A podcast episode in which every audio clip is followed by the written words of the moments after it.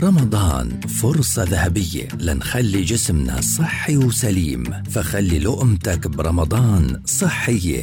لقمة رمضانية. برنامج بتقدم لنا فيه أخصائية التغذية آية الفار. نصيحة صحية ذهبية في كل بودكاست. لقمة رمضانية يأتيكم خلال شهر رمضان في مثل هذا الموعد عبر أجيال.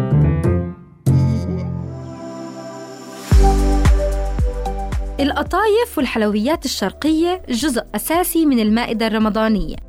بس ضروري ننتبه لكميات الحلو اللي منتناولها لحتى نتجنب زيادة الوزن اللي مش مرغوب فيها.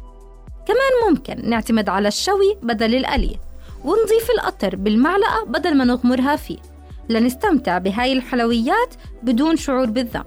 معلومة على السريع. تعرفوا إنه حبة القطايف المحشية بالجبنة أو الجوز ومشوية بالفرن فيها 260 سعر حراري. وإذا قليناها ممكن توصل ل 340 سعر حراري. والقطايف العصافيري أو المحشية بالقشطة فيها 300 سعر حراري. أما بالنسبة للحلويات المشهورة بشهر رمضان فالبسبوسة كل 100 جرام فيها 150 سعر حراري. وكل وقية كنافة نابلسية فيها 500 سعر حراري.